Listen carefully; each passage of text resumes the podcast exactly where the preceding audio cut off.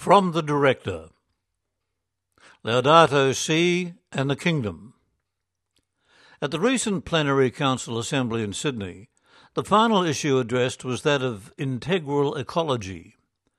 And like the first issue on the First Nations, peoples, and the Church, this paper was very well supported by the Assembly and passed through the various steps quite easily. I was quite pleased to discover that the Catholic Church in Australia, as represented by the almost 300 people present, understands that proclaiming the gospel of Jesus means getting involved in ecological matters.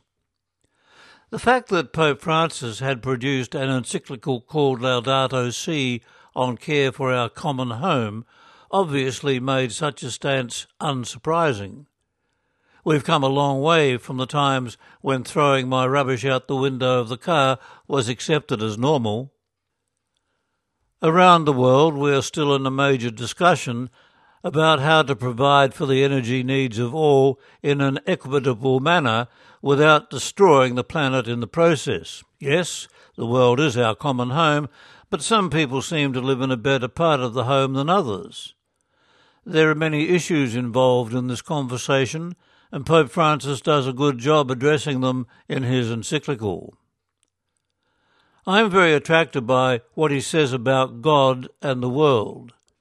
One cannot but be moved when he speaks of the intimacy of God with the whole of creation or when he mentions the tenderness of God. A deeper understanding of how God is involved in all of this leads me to a deeper spirituality, providing a deeper motivation and greater passion for addressing the concerns of our common home. My response to the climate crisis is shaped by my understanding of how God responds to the same crisis. I find two quotes from the New Testament helpful in this context. St. Paul said, In God we live and move and have our being. And if we live in God, then we are being fed by God. We are inspired, energized, and guided by God. We draw on the almighty power of God and are strengthened in our hope and are loved by God. If everyone lives and moves in God, then there is a basic union of everyone in God. Nothing can separate us from each other at this level of being. And surely this gives us hope that all divisions can be overcome eventually. At the start of his public ministry, Jesus said, The kingdom of God is close at hand. God's rule, God's effective power has no limit. Jesus said it is close, but our evening news shows us that there are many places where God's law of love does not reign as yet.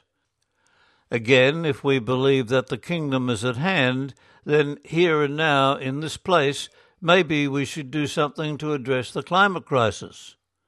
We could act to improve our common home.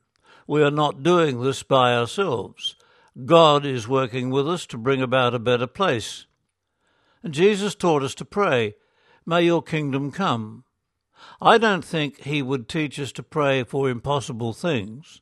The prayer means, Father, bring about your kingdom. And we know that God wants the same thing. God wants our common home to be a place where all live life to the full.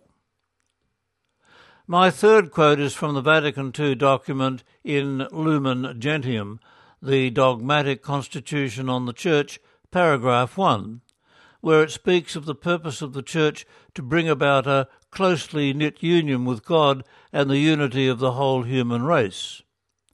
The mission of the Church is the same as that of Jesus. Inspired by the Spirit, we work with the Father and the Son to bring about a world where in God we live and move and have our being. My cleaning up the rubbish along the side of the road is not just a good thing to do, it is also motivated by God who wants to protect the common home of all of us. And let us pray that we may believe more strongly and see more deeply the interaction of God and the wonders of creation. From the director with Father Trevor Trotter.